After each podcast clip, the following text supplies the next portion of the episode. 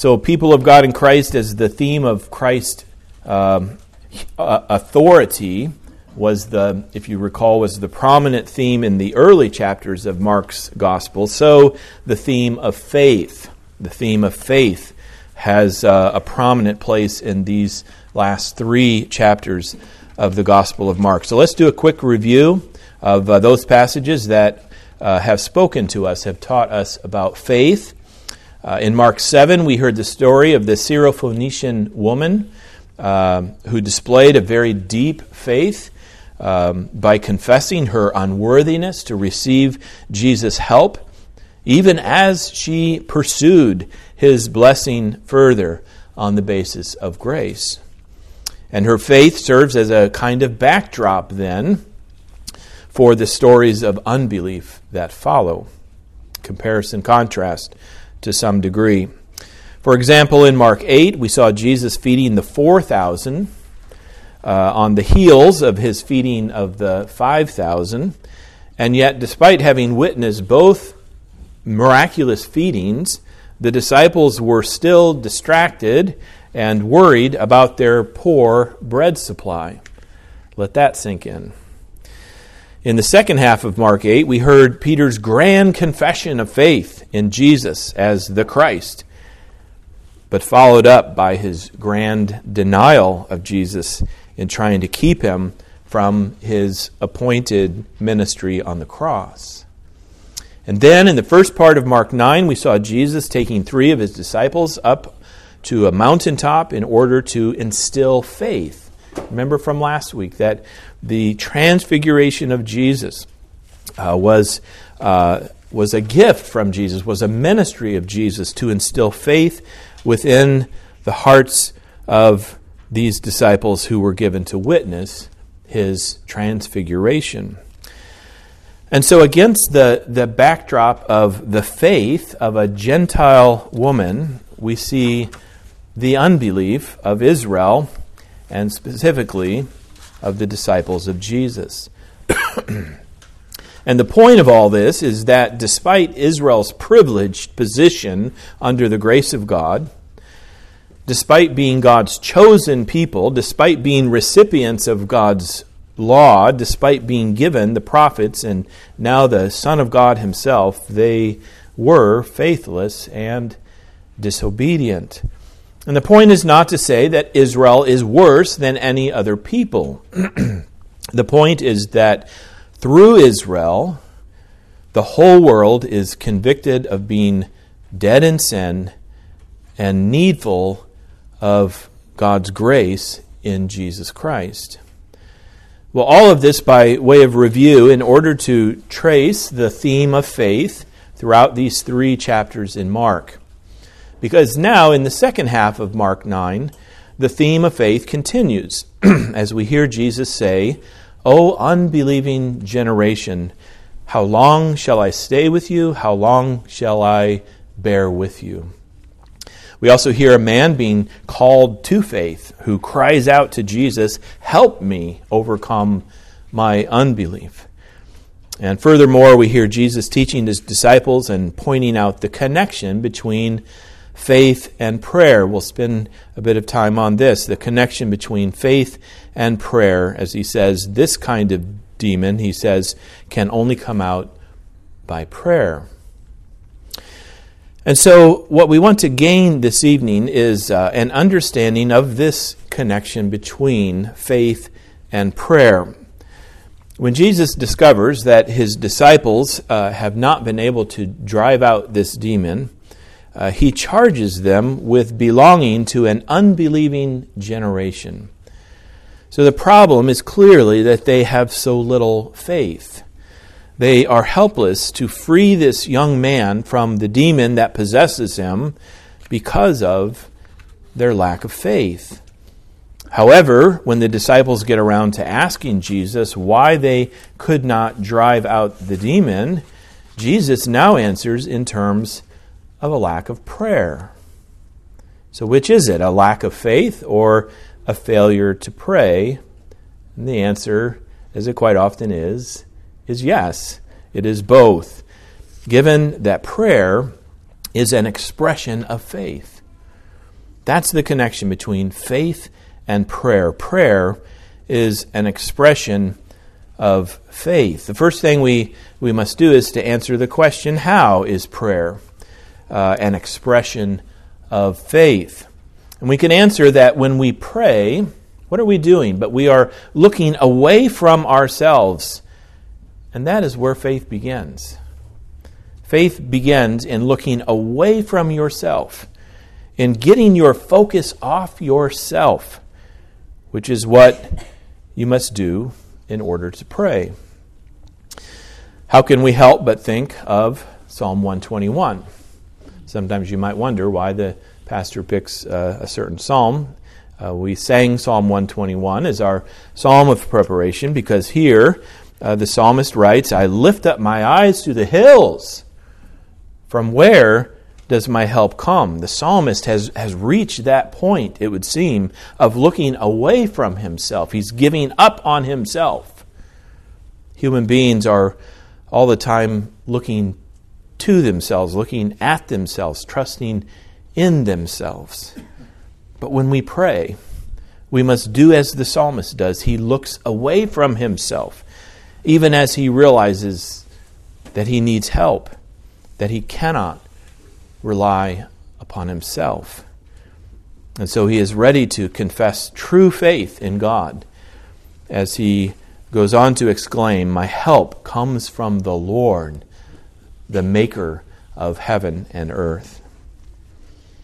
In noting these first two verses of Psalm 121, I cannot help but think of how the Reformed Church, at least in my experience growing up in it, used to have what was called a votum. I don't know if you've ever heard of this. A votum at the beginning of each worship service. It would immediately follow the call to worship. The votum was a declaration of the congregation's dependence upon God, usually by way of these words from Psalm 121. The question was asked, from where does our help come? And the answer was given. Quite often the pastor, the preacher would ask the question, from where does our help come? And the congregation knew to respond in unison, our help comes from the Lord, the maker of heaven and earth. And the point of the votum was to set the matter straight and clear from the very beginning of the worship service. That's what happens really even in the call to worship. But the votum as well sets the matter straight from the beginning of the worship service, that God's people come before Him looking away from themselves and depending fully upon the God whom they are worshiping. And maybe we need to get back to the votum, because it would seem that we are prone to think of relating to God without having really and fully to depend upon Him. And the way this often shows is in our lack of frequent and ardent prayer. But another way that prayer is an expression of faith is that when we pray, we look specifically to God for His blessing. Again, the psalmist is not or has not confessed faith simply by looking around him in desperation for help. Faith is not found in him until he answers this question, my help comes from the Lord. And faith is not found to be true faith until he identifies which Lord he is looking to, namely the maker of heaven and earth. So prayer is an expression of faith as we look away from ourselves, but even more as we look specifically to God for His blessing. And so it is that we contradict ourselves if we claim to have faith without being a people of prayer. If we claim to believe in God and yet do not pray to Him, if we claim to be trusting Him, but do not go to Him to ask of Him what we need, is that not a certain contradiction? If we would honor God as God, then we must call upon his name as our God of providence, the God who provides for us. Here another psalm comes to mind, Psalm 50, which says, "Call upon me in the day of trouble. I will deliver you, and you will honor me." God is saying that this is how we truly worship him, by praying to him and relying upon him to deliver us, to provide for us, to bless us with whatever it is that we need. And so the second thing that we must do is to answer the question, why? Why does God work in this way through prayer? We might put it that way. Jesus told his disciples, this kind can only come out by prayer. And this fits the pattern already set forth in Psalm 50. God calls upon us to pray to him, to ask him for the things we need. And he promises to respond in faithfulness to our prayers. Jesus even said in another place, "Ask and it will be given to you. Seek and you will find. Knock and the door will be opened to you." And the point, of course, is not that God will give us everything we ask for. And we ought to be glad for that, because we sometimes, many times, don't even know what we really need. The point is that God works through prayer. And the question is, why does God work through prayer? It's a mysterious thing, how it is that there might be one kind of demon that would have responded to the immediate commands of the disciples, and how there is this kind of demon that we might say is more stubborn. We don't understand all that, and it's largely unhelpful to us to speculate about all of that. The point is that sometimes the blessing of God does not come to us unless and until we pray. And we can understand that somewhat better as we remember the divine method of operation in always working for his glory. God does all things for his glory, even as he says in Isaiah 48, verse 11. It says it several times in Isaiah. But in Isaiah 48, 11, it says, for my own sake, I do this. How can I let myself be defamed? I will not yield my glory to another. Therefore, whenever we say, Soli Deo Gloria, to God alone be the glory, we are simply repeating back to God his own way, his own commitment to his glory. So this is why God calls upon his people to pray, and even stirs up his people to pray by his Spirit, and then works through the prayers of his people. God works through the prayers of his people because prayer prepares God's people to give him the glory. To begin with, prayer is meant to be an expression of our helplessness and our dependence upon God, and in this way we are prepared to see God work and to acknowledge that he is the one working, and later to come before him with thanksgiving and praise for what he has done. And there are times when God will not be robbed of his glory. He will not come to the aid of his people until they, through prayer, prepare themselves to see and acknowledge and give thanks to him for his blessing. The illustration that I have in mind here comes right out of Scripture.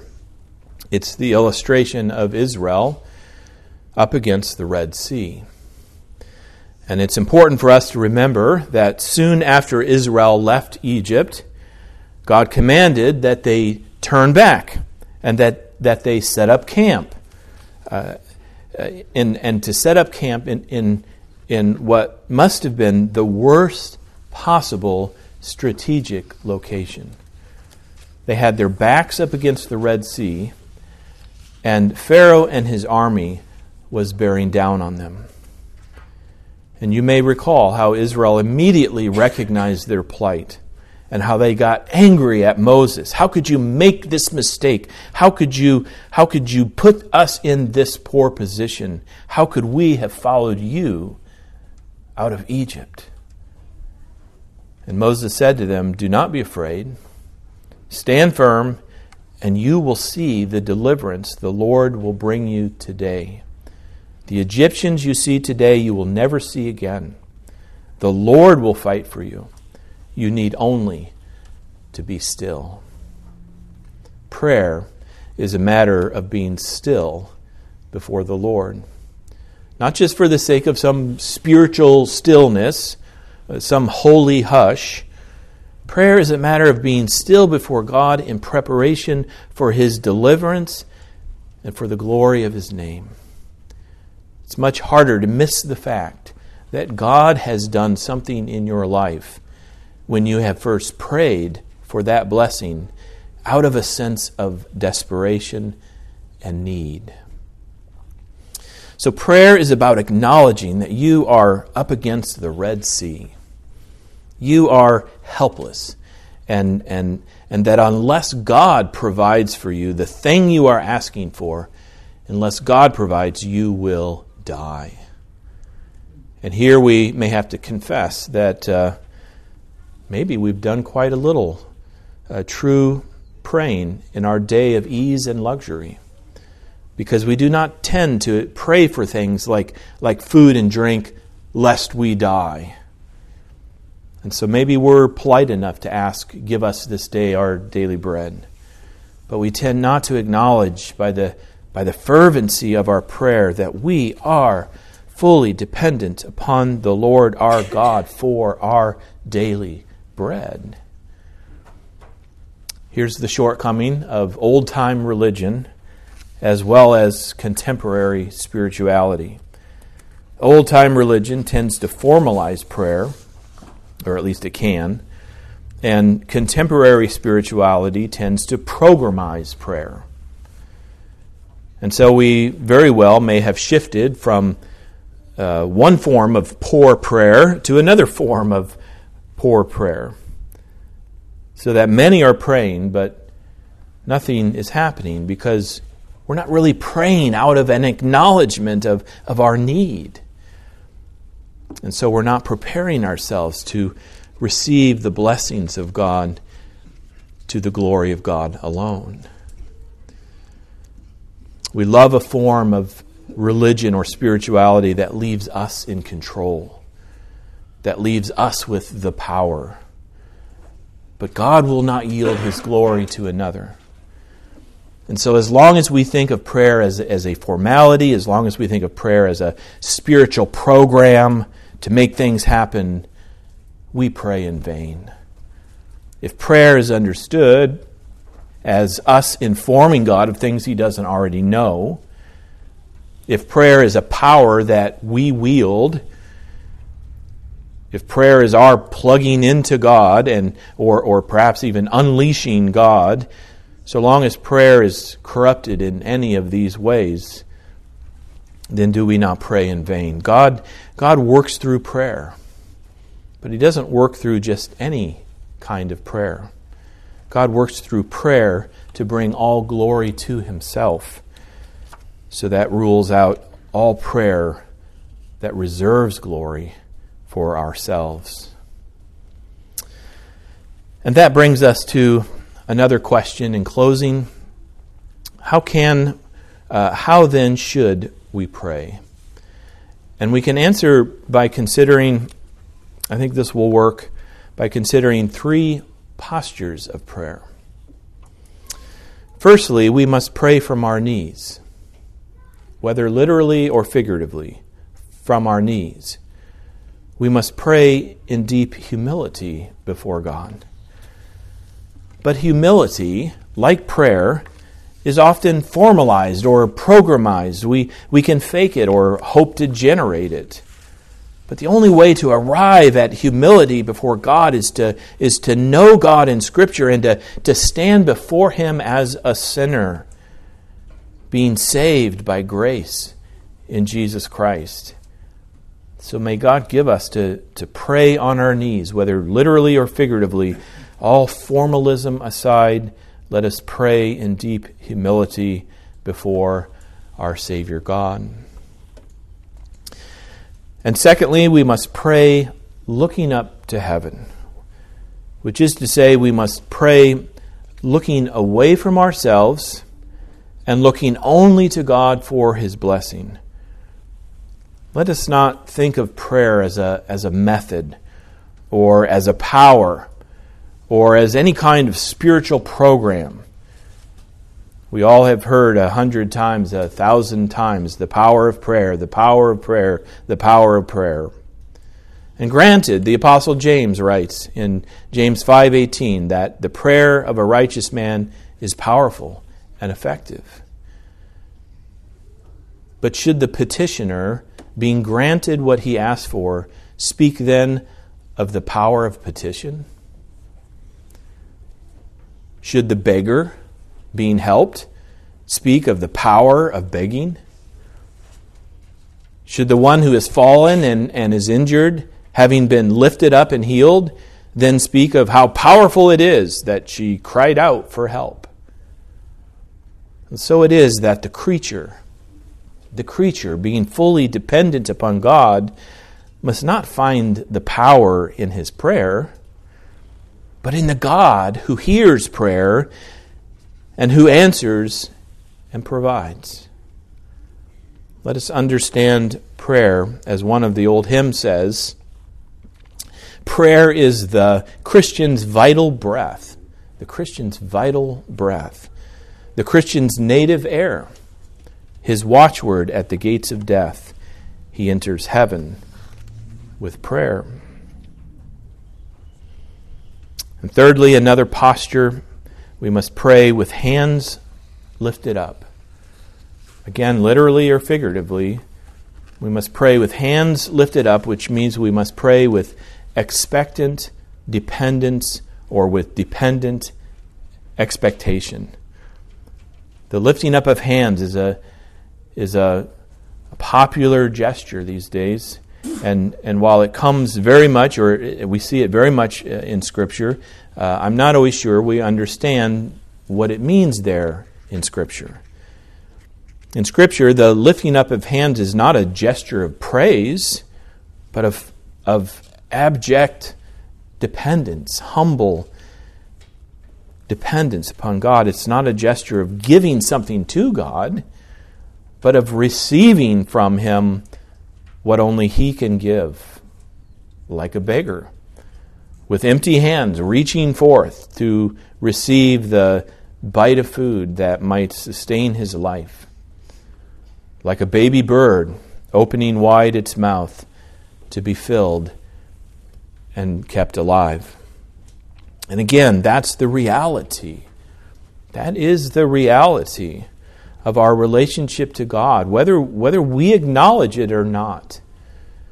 We don't decide to depend upon God. We do depend upon Him, and we are called to acknowledge that. We are beggars. We are baby birds, both physically as well as spiritually. We are dead unless God sustains the life that He has given us. And so we must pray with hands lifted up. And here again is the amazing thing, that as we pray in this way, God has promised to work through our prayers. So let us pray with joy and with confidence, with purpose, and with assurance. Let us pray for things as common as food and drink and shelter and clothing. And let us do so to acknowledge the glory of God simply as He daily sustains our lives. And let us pray for grand things, like the salvation of those outside of Christ. Let's pray for the healing of the sick. Let's pray for revival and renewal of our land. Let's pray for comfort for those who sorrow. And as God provides His blessing in direct response to our prayers, then let us say with Scripture itself that from Him and through Him and to him are all things. To him be the glory forever. Amen. Let's pray. We do thank you for the privilege of prayer and for the instruction that your word gives us, beginning with teaching us what our true relationship to you is, O God, that we depend, we are creatures, we depend utterly and fully upon you.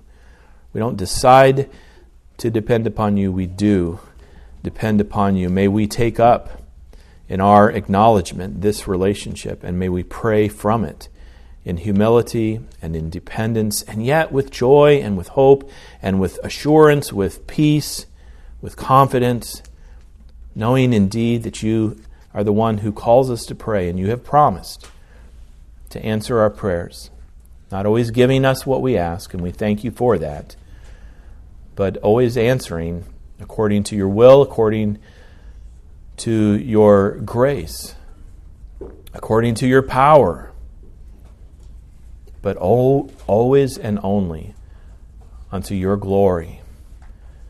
Grant us to pray as we ought, indeed teach us to pray, O Lord. We ask in Jesus' name, amen.